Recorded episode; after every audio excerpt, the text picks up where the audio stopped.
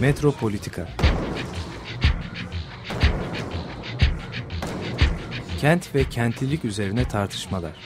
Ben oraya gittiğim zaman balık balık balık balık tutabiliyorum mesela.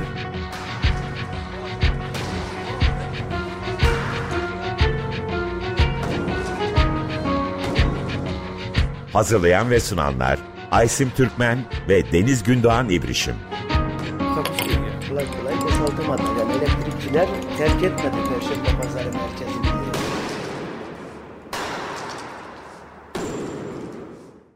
Merhabalar sevgili Açık Radyo dinleyicileri.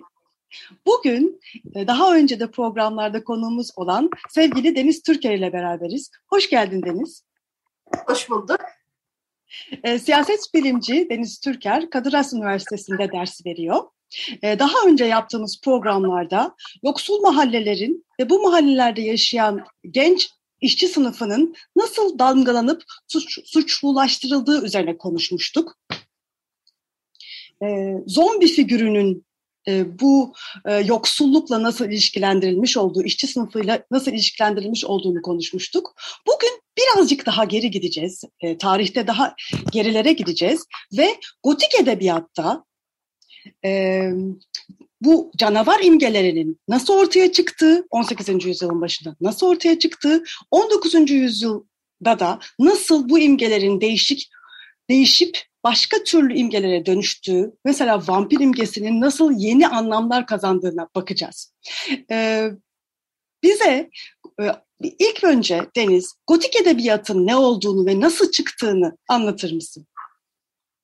Ee, tabii çok teşekkür ederim. Ee, şimdi gotik edebiyat e, neden bu konu hakkında aslında konuşmayı seçtik? Öncelikle onu e, söylemek lazım. Hala günümüzde yani 18. yüzyılda ortaya çıkmış bir edebiyat akımı olmasına rağmen e, günümüzde hala gotik e, motifler e, dört bir yanımızda var. Özellikle popüler kültürde hala sürekli karşımıza çıkıyor. En klasik gotik metinlerin sürekli e, yeni adaptasyonlarıyla karşılaşıyoruz. O, o anlamda e, bence e, tarihçesini e, incelemek veya bilmek kıymetli bir e, mesele.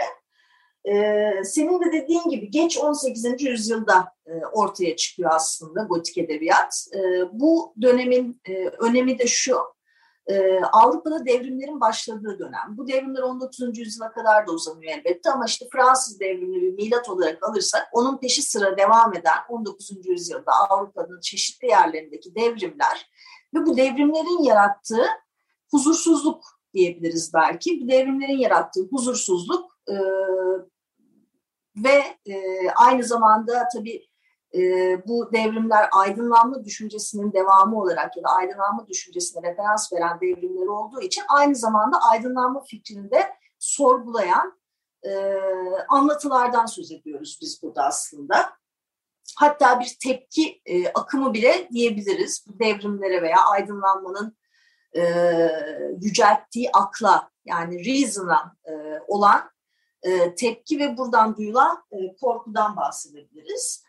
Gotik edebiyatın temel özelliği e, akıl ötesine, e, bizi akıl ötesine yönlendiriyor olması ve e, gerçeklik algımızı bu akıl dışılık üzerinden yeniden tanımlamaya çalışması. Çünkü e, biliyoruz ki aydınlanma ideallerinin temelinde akıl var. Ve aslında gotik edebiyat e, ürünleri tam da bu aklı sorgulayan veya bu aklın bizi götürebileceği e, potansiyel e, tehlikeli topraklara karşı uyar, uyaran e, metinler diyebiliriz bunlara. E, tabii şimdi gotik edebiyat dediğimizde evet aklımıza canavarlar geliyor. E, nedir bu canavarlar? İşte Dracula, e, By Hyde, e, Dorian Gray, e, Frankenstein'ın canavarı gibi figürler. E, o yüzden aslında e, kimi zaman bu eserler ilk bilim kurgu eserleri olarak da kabul ediliyor. Fakat e, şunu aklımızda tutmak lazım. E, bir, bir nevi bilim kurgu oldukları doğru. Fakat aynı zamanda bunlar politik kurgular. Yani bu bugün bahsedeceğimiz metinlerin hepsi politik metinler. Bunu buna değinen e, en önemli düşünürlerden biri de Michel Foucault. E, Toplumu Savunmak Gerekir kitabında e, yani oradaki o kitapta toplanan e, derslerde e, Foucault gotik edebiyattan bahsediyor ve gotik edebiyatın sadece bir bilim kurgu değil aynı zamanda politik bir kurgu olduğunu söylüyor. E, çünkü e, bir yandan işte bilimsel bir takım deneylerden e, veya işte bir takım bilimsel eylemler ve işlevlerden bahsederken aynı zamanda bu metinler iktidarın ya da gücün suistimal edilmesini de anlatıyor. Yani iktidarın, gücün, aklın suistimal edilmesi. Ee, bu farklı metinlerde karşımıza çıkan karakterler işte kimi zaman işte zalim yöneticiler olabiliyor. Ee, işte acımasız, e, kana susamış e, derebeyler, toprak sahipleri örneğin Drakula'da olduğu gibi. Ee, bazen işte e, yozlaşmış din adamları karşımıza çıkabiliyor. Bu anlamda kesinlikle politik bir kurgu olduğunu söyleyebiliriz. Bilim kurgu olmasının e, sebebi de aslında e, geçmiş bir çağın ideallerini yeni çağda ve yeni çağın değerleriyle uyandırmaya çalışmak. Geçmiş çağda nedir burada? Feodalizm. Feodalizm dönemi aslında bu sözünü ettiğimiz gotik edebiyat eserlerinde bir altın çağ olarak e, imleniyor.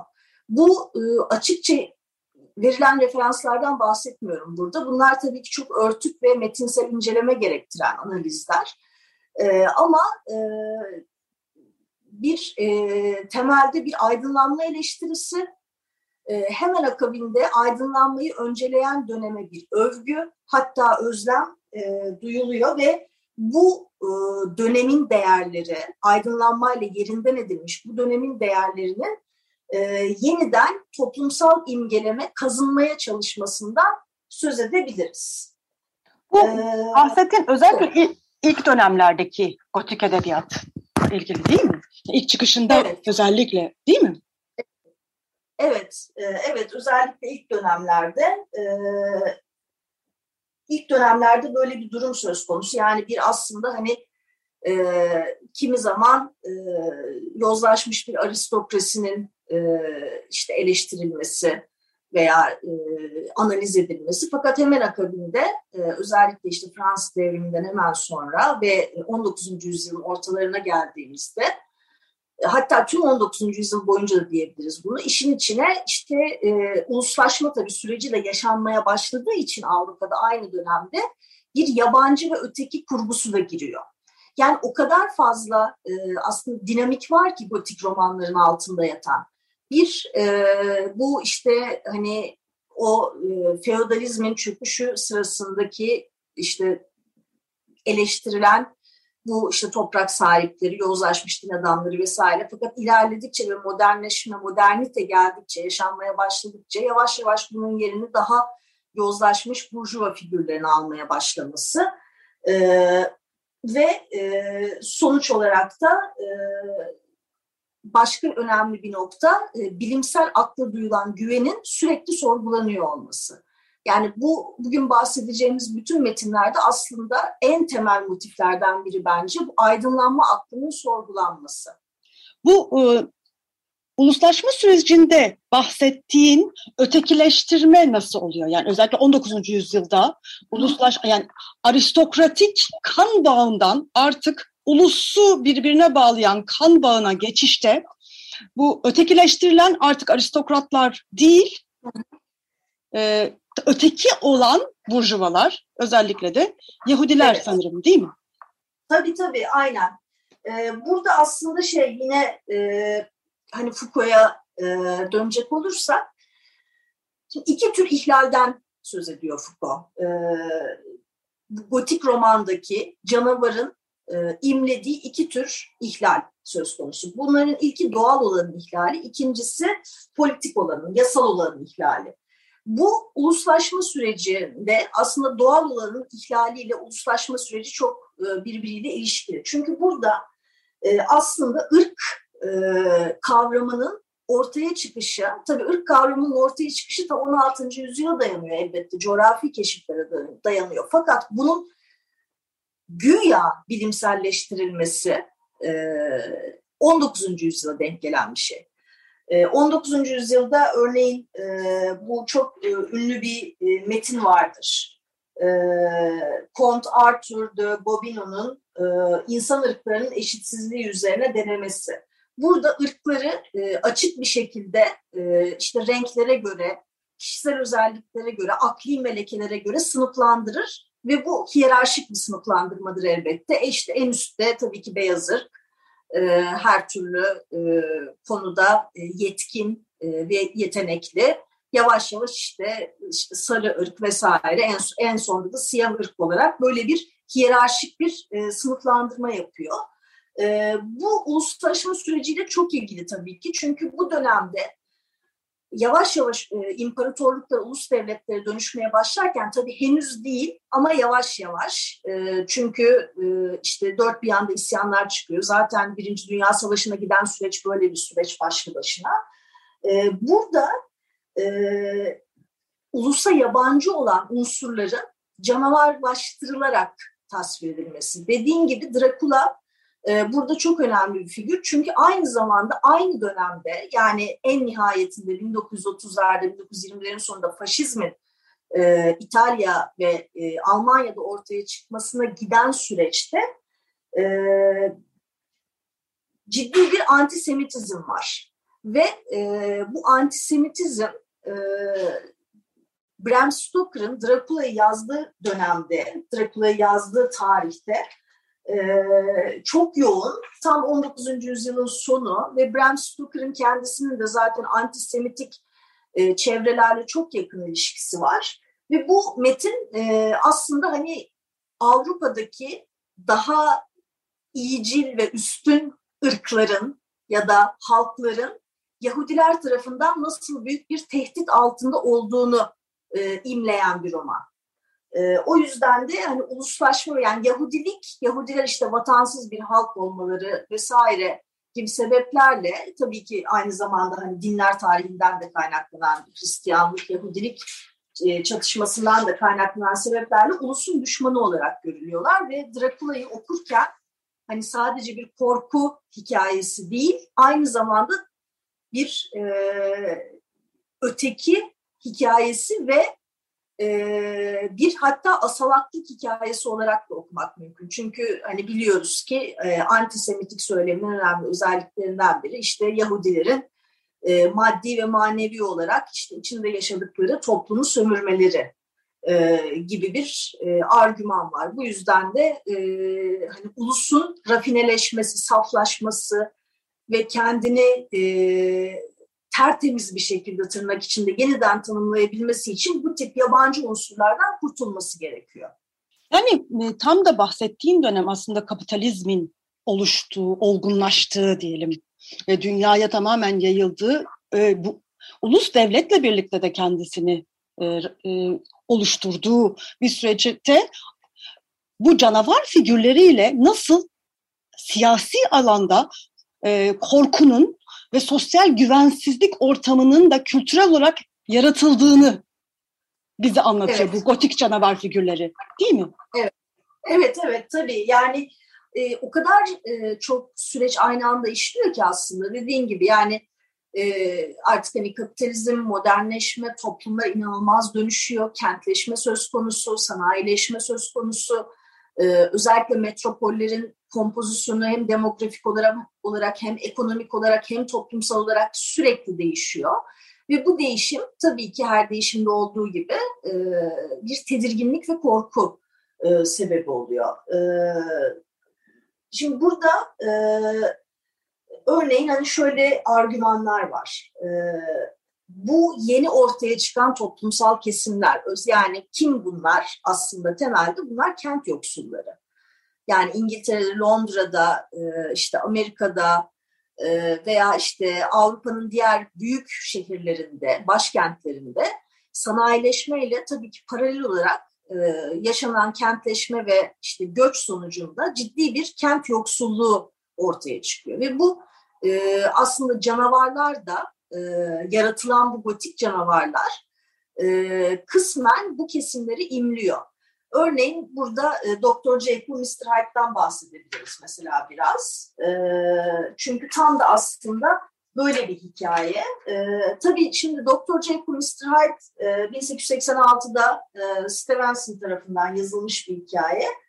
E, ve aslında bir çift kişilik hikayesi. Yani eminim e, herkes iyi kötü aşinadır Dr. Jekyll ve Mr. Hyde'in hikayesine. İşte Dr. Jekyll bir takım deneyler yaparak kendi üzerinde e, aslında kişiliğini ikiye böler e, ve bir alter ego ortaya çıkar Bay Hyde olarak. Dr. Jekyll gayet düzgün, saygıdeğer bir e, doktorken e, Bay Hyde e, işte vahşi, cinayi eğilimleri olan, işte kaba saba e, ve çok te- tehlikeli bir figür. E, bu çok aslında şey bir tema. E, diğer e, gotik yazarlar ya da romantik yazarlar genel olarak romantikler tarafından çok sevilen, kullanılan bir tema. E, Dorian Gray'de de benzer. Dorian Gray'in hikayesi ki o da 1890'da yazılmış bir hikaye.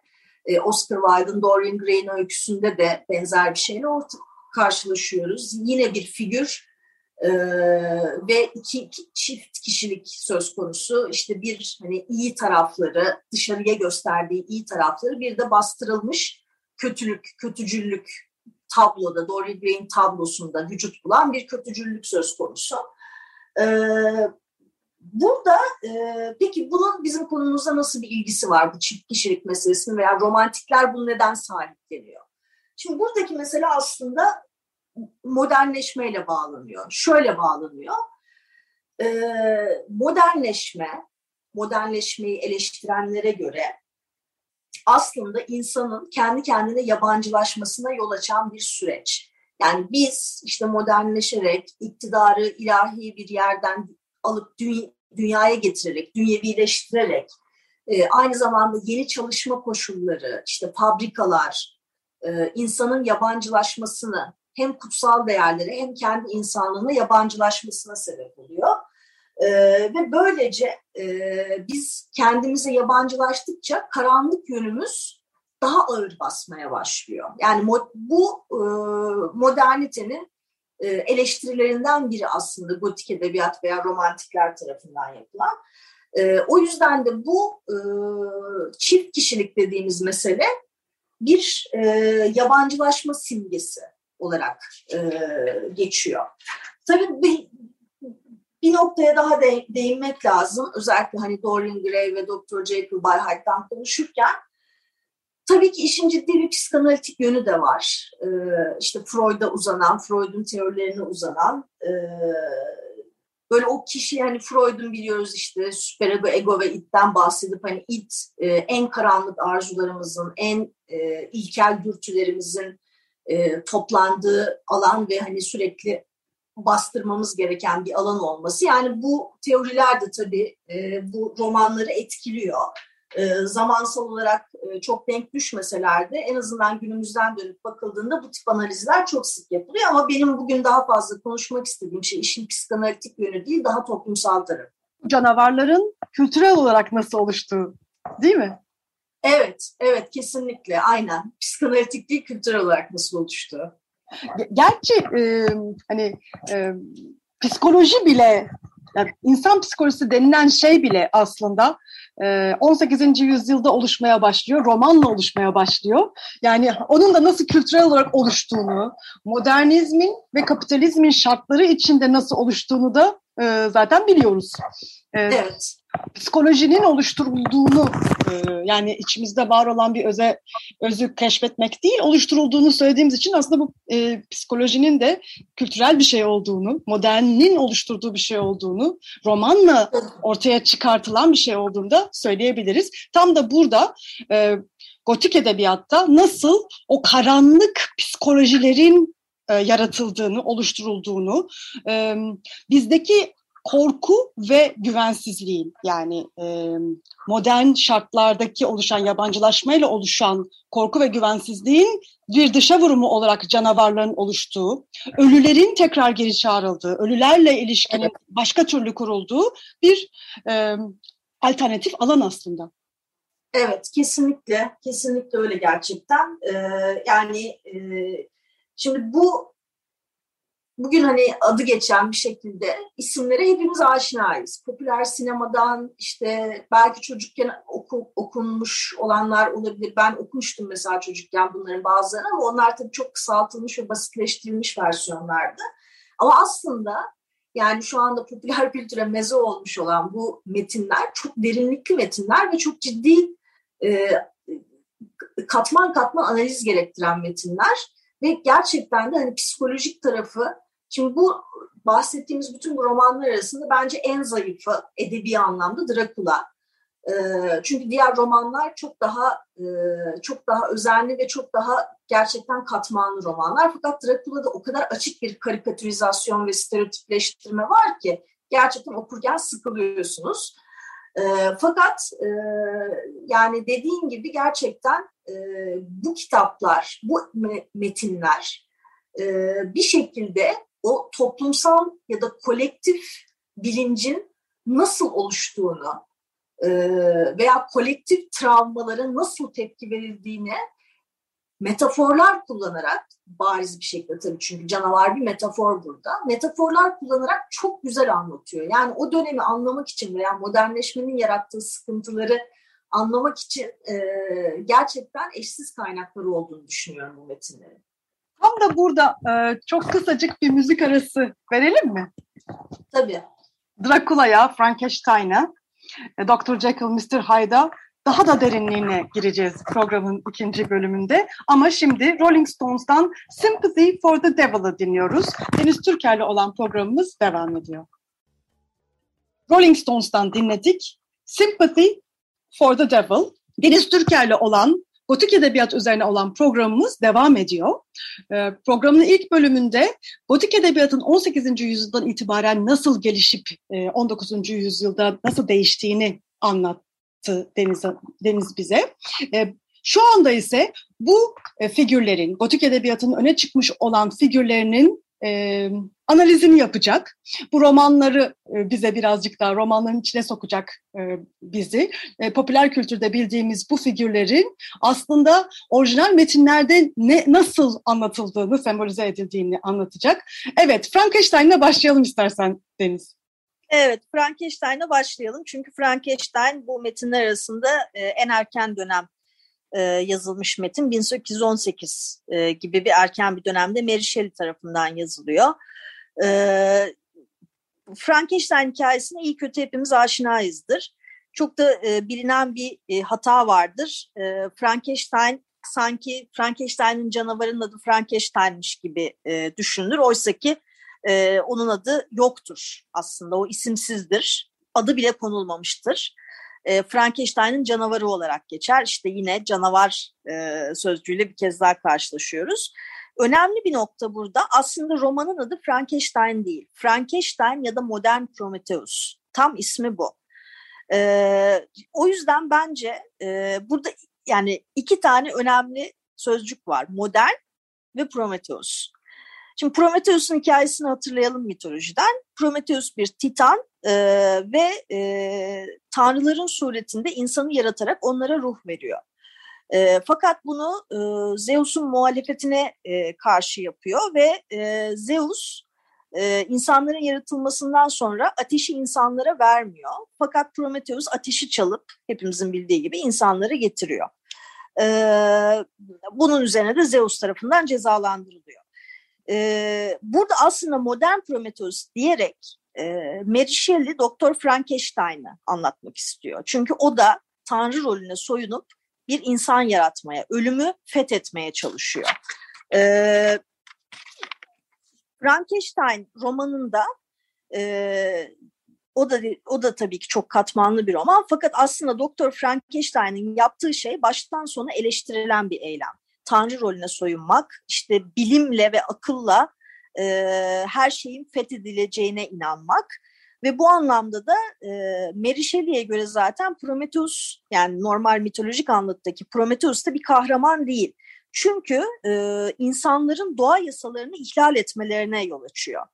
E, nasıl ki e, Doktor Frankenstein'da yaptığı keşifle, yaptığı işte bilimsel deneylerle doğa yasalarını e, ihlal ediyor.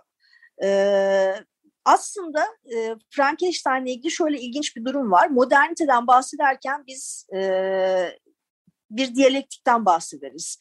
E, yıkıcılık ve yaratıcılığın bir anda yaşandığı bir e, dönemdir modernite ve Frankenstein tam da e, bu diyalektiği anlatan bir e, hikaye.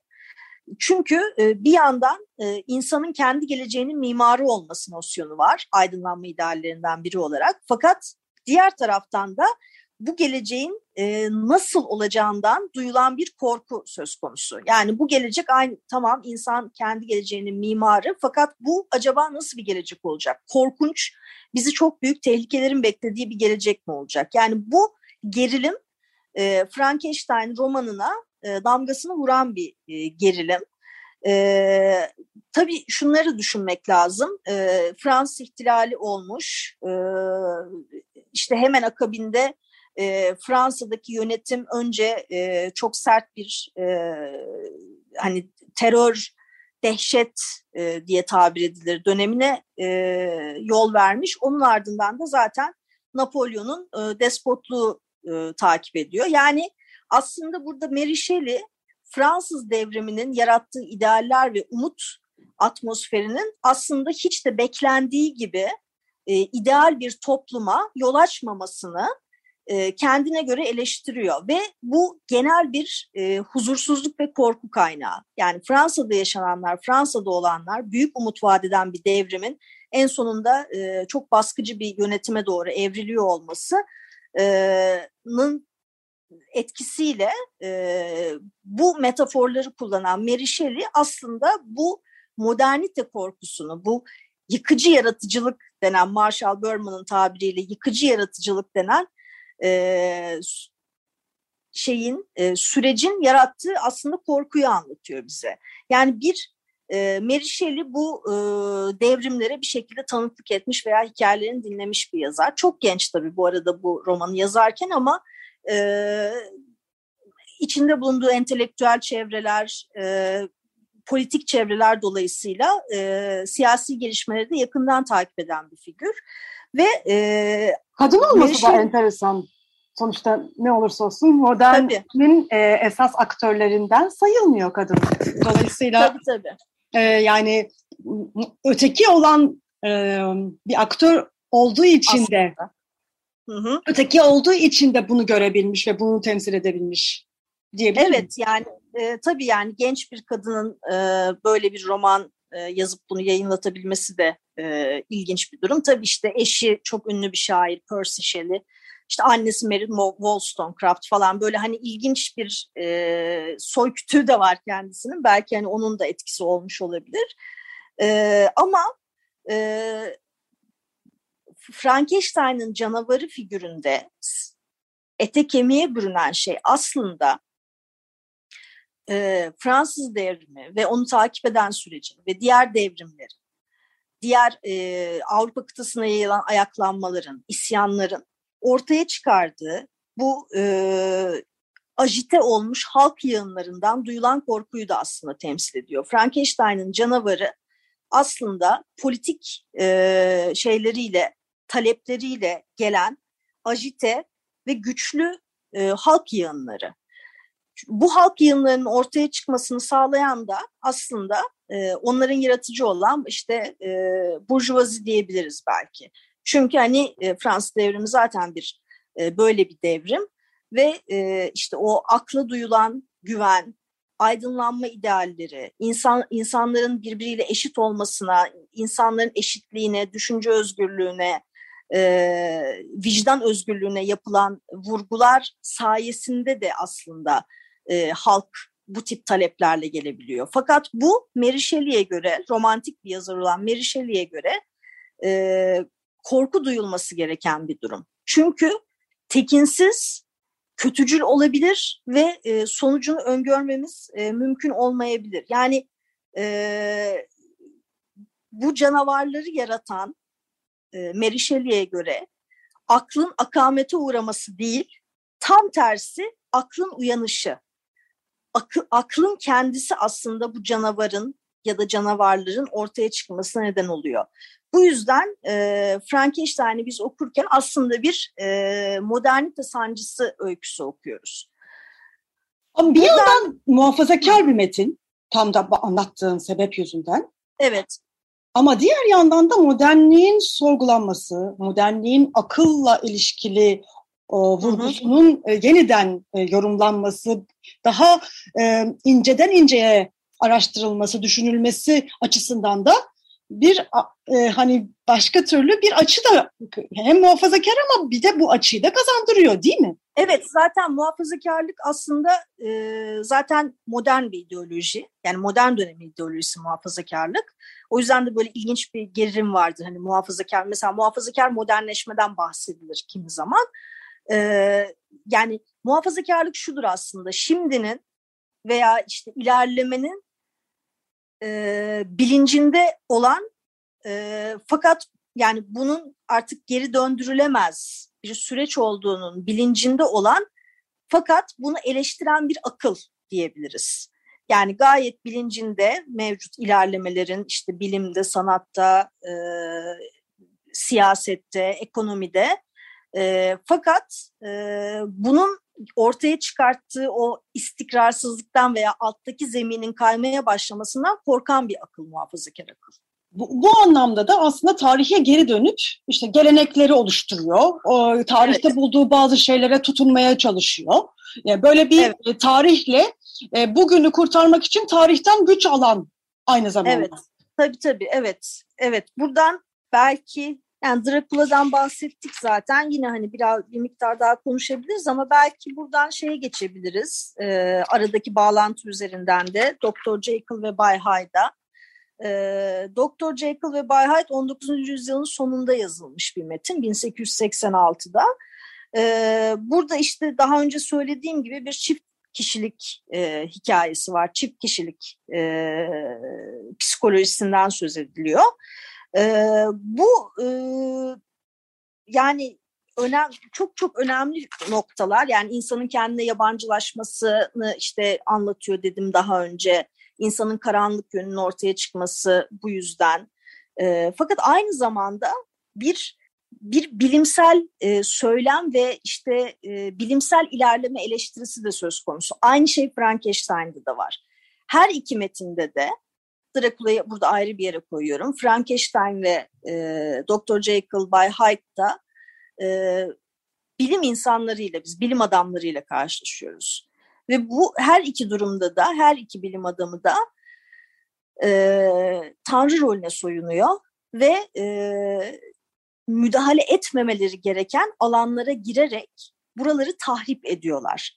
E, bu bir kere bence çok önemli bir motif çünkü bugün ki konuşmamızda uzun uzadıya bahsetmeyeceğim ama yine işte gotik edebiyatın e, önemli eserleri olan bir Dorian Gray'in portresi daha önce dediğim gibi. İkincisi Kum Adam. Hoffman'ın yazdığı bir kısa hikayedir Kum Adam. E, buralarda da yine e, benzer motifler söz konusu. Yani doğa, doğal olanın ihlali, doğanın ihlali, doğa yasalarının ihlali. Neden? İşte insan müdahalesiyle birlikte. Ve e, bu romanlarda hep bilimsel bir takım deneyler ve bu deneylerin yarattığı korkunç sonuçlarla biz karşılaşıyoruz. Ee, mutlaka bir yani hani o işte bilimsel aklın eleştirisi e, var tüm bu metinlerde ve e, ortaya çıkarabileceği potansiyel kötü sonuçlar.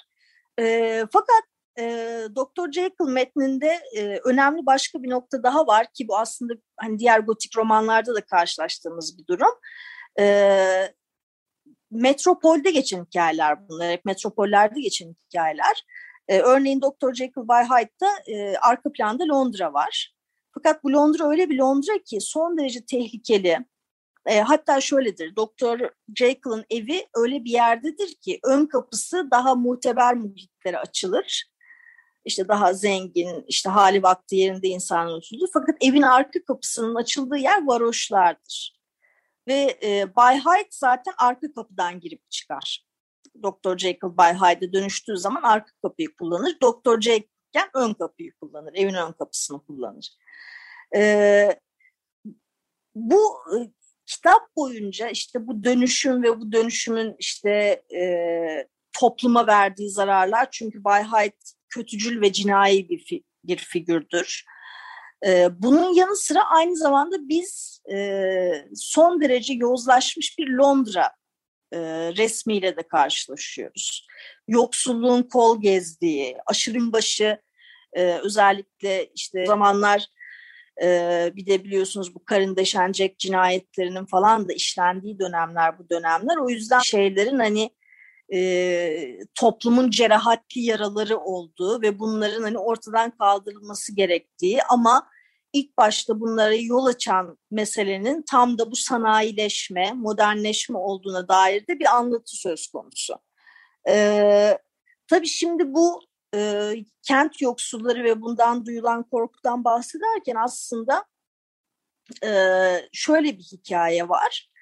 E, tamam modernleşme iyi taraflarıyla işte işte bilimi, bilimi ve aklı övmesi, e, işte pek çok alanda eşitlik nosyonunu devreye sokması önemli. Fakat tam da bu işte işte eşitlik, e, özgürlük falan gibi kavramların yarattığı tehlikeli bir güruh söz konusu. Bu tehlikeli güruhta işte bu e, daha ilkel, marjinal ve hatta korkunç bir güruh. E, kim bunlar? Tabii ki halk yığınları. Zaten biz devrimden veya devrimci hareketlerden bahsettiğimiz zaman elbette halk halktan bahsediyoruz yani. Halk yığınlarından bahsediyoruz. Çünkü devrimi yapanlar onlar her zaman. Bu dönem e, bu romanın yazıldığı dönemde e, evrensel oy hakkının kabul edildiği dönem aynı zamanda. Yani işçi sınıfına mensup erkekler de oy kullanma hakkına sahip oluyorlar. E, bu çok önemli tabii ki anarşist, sosyalist ve Marksist düşüncelerin e, dolaşımda olduğu, devrimci fikrin çok canlı olduğu bir dönem. E, ve bunun yarattığı e, bir huzursuzluk var. Kimlerde var bu huzursuzluk? İşte muhafazakar romantiklerde var. Veya işte eski düzene özlem duyan üst sınıflarda var. Tabii ki hepsinde değil ama özellikle daha romantik düşünceye yatkın olan üst sınıfların bu yeni toplumdan duyduğu derin korkudan bahsetmek mümkün ve bu eserleri biz okurken hani sanki bunları işte sadece birer bilim kurgu hikayesiymiş gibi e, okumaktan ziyade aslında bu geniş arka planı oturttuğumuz zaman çok ciddi bir e, dönemsel analizle karşılaşıyoruz. Yani bu dönemi anlamak istersek eğer 19. yüzyıl Avrupa'sını e, bu metinlere mutlaka bakmak gerek, gerektiğini düşünüyorum. E, hatta şöyle bir e, alıntı var bir e, bir gazete yazısından onu okumak istiyorum. E, kenar mahallelerde yaşayan bu şey Mr. Hyde, Bay Hyde için yazılmış bir ifade. Kenar mahallelerde yaşayan yüz binler aracılığıyla büyüttüğümüz bu uygarlığın yabani yaratığının düşmanının kafa derisini yüzen bir siyu gibi ellerini kana bulamaya pekala muktedir olması. Yani Bay Hyde'ı tanımlayan e, buradaki mesele bakın kenar mahallelerde yaşayan yüz binler. Zaten bunların hepsi birer Bay Hyde onların gözünde. E, potansiyel birer Bay Hyde. E, ve bu büyüttüğümüz bu uygarlığın yabani yaratığı yani bu canavarı ortaya koyan, bu canavarı yaratan aslında uygarlığın ta kendisi. İşte biz o yüzden zaten bu metinleri muhafazakar olarak adlandırıyoruz burada tabii biraz böyle kala kaldım. Gerçekten ne kadar vahşice e, yansıtılmış olduğuna, nasıl temsil edilmiş olduğuna. E, daha sonra da bu, bütün bu güruhların e, 20. yüzyılın başında faşizme nasıl kaydıkları geldi aklıma. E, burada da e, aslında çok enteresan bir şey var. E, 1920'lerle 30'lar arasındaki Alman sinemasında bu figürler tekrardan tekrardan e, ortaya çıkmaya başlıyor. Bu, bu romanlara gidip bu romanlardaki figürleri alıp Alman sineması bunları devşiriyor. Tabii, tabii. E, faşizmle de bunun bağlantısı var. Tabii, kesinlikle. Kesinlikle öyle yani e, o da mesela çok e, bence ilginç ve güzel bir bağlantı. İşte o e, 1930'larda mıydı şimdi tarihini tam hatırlayamıyorum ama Nosferatu çekiliyor. Ee, işte hani bir Dracula uyarlaması olarak.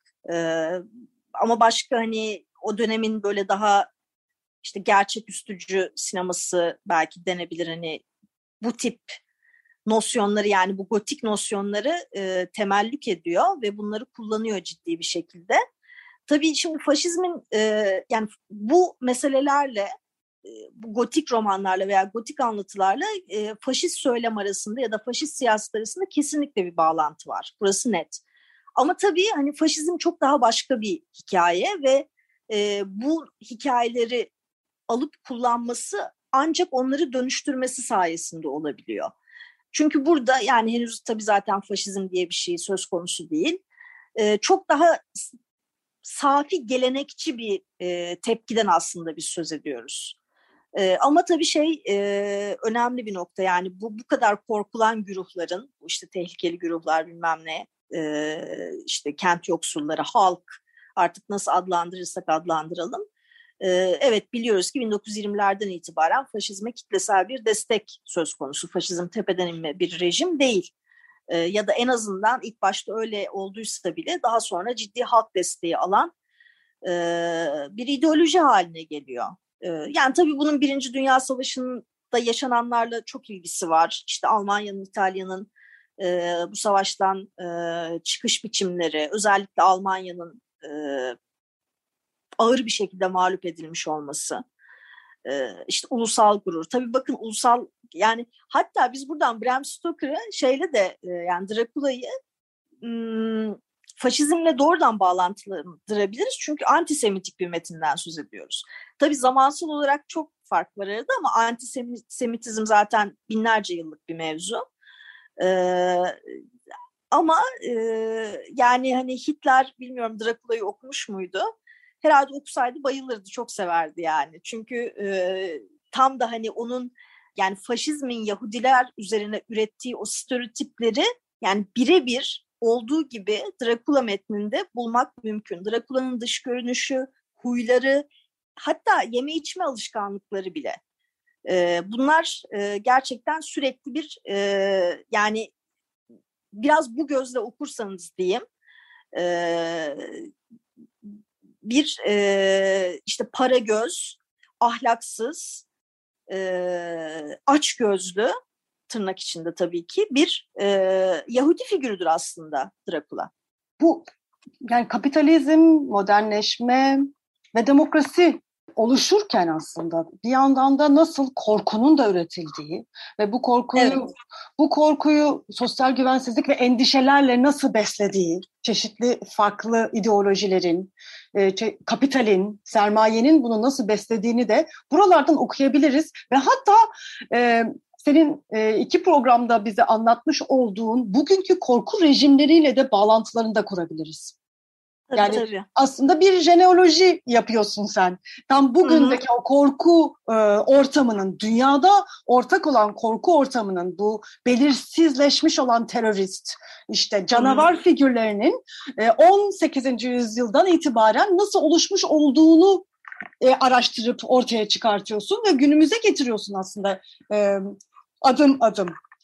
Bu evet. anlamda da işte mesela bir önceki programda zombileri konuştuk, e, hayaletleri Hı-hı. konuştuk. E, bugün e, vampirlerden ve bu bilim adamlarının oluşturduğu canavarlardan bahsettik. Nasıl bu korku figürü 200 yıldır, 300 yıla evet. gelen bir şeyde oluşuyor? Bunu anlatıyorsun aslında. Evet, evet gerçekten öyle. Yani şimdi günümüze bakarsak mesela e, özellikle son 10 yıl diyelim yepyeni bir e, korku figürümüz var. E, korku öznemiz var. Nedir bu? Mülteciler.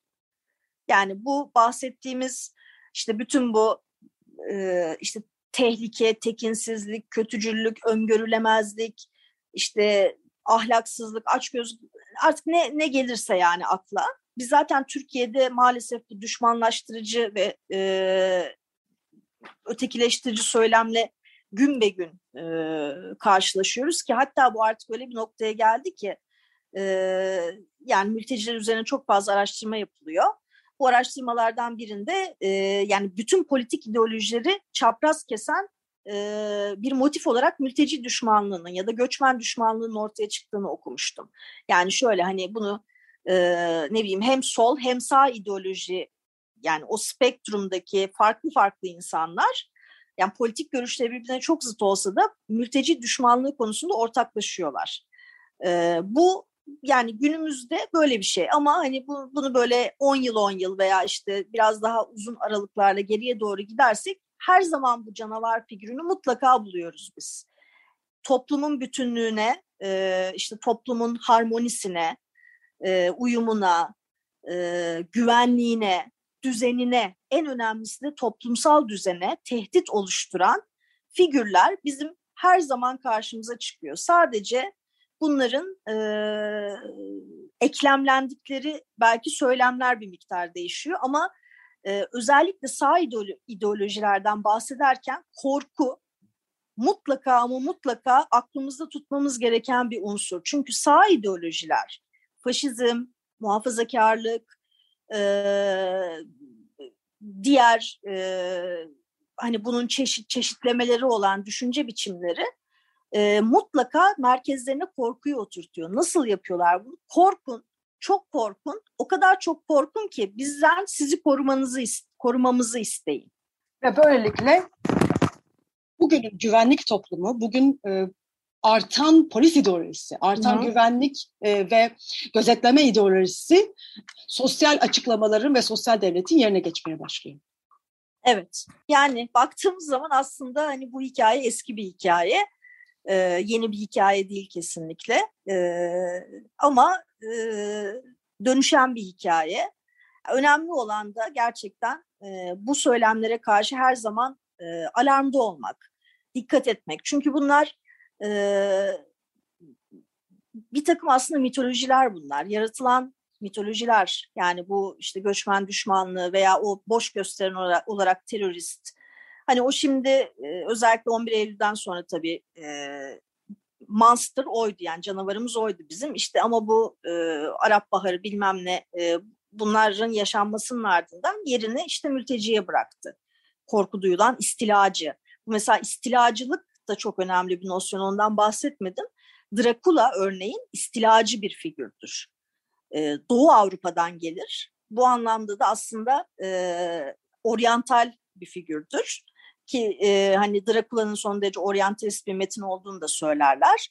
E, Doğu Avrupa'dan Batı Avrupa'ya gelir ve e, amacı istila etmektir. Tabii işin içine burada cinsellik de giriyor bir miktar. Çünkü o istilayı hani kadını elde ederek ya da kadınları elde ederek e, gerçekleştiriyor. Ama e, bu istila istila sözcüğü hala bakın 200 yıl üstünden 200 yıl geçmiş e, daha fazla belki başka eski metinlere dönecek olursak günümüzde de bizi ne kadar korkutan bir sözcük. İstila, istila edecekler. Geldiler topraklarımızı, işlerimizi, her şeyimizi elimizden alacaklar. Bu e, konuda e, araştırma yaparken aklıma bir şey daha geldi. E, biraz uzatıyoruz e, programı ama bunu bahsetmeden geçemeyeceğim. Bir önceki dönemin yani gotik edebiyat öncesi döneminin de korku figürü de Türk. Yani, Aa, evet. Evet. Yani oranın da aslında jeneolojisini yaparsak bu Dracula ile de bağlantısını da belki bulabiliriz. Doğru doğru kesinlikle e, zaten hani Dracula'nın kimliğine dair işte karmaşık e, şeyler var ya hikayeler ama bir Türklük bağlantısı da bulunabilir bence de. E, Frankenstein, Dracula, Dr. Jekyll, Mr. Hyde bize 19. yüzyılın başlarına götürdün ve e, bugüne de getirdin. Oradan buraya kadar geldik. Çok teşekkür ediyoruz Deniz Türker. Ben de çok teşekkür ederim. Her zaman gibi çok keyifli bir sohbet oldu benim için. Evet, bugünlük de bu kadar. Bu haftalık bu kadar. İyi haftalar diliyoruz.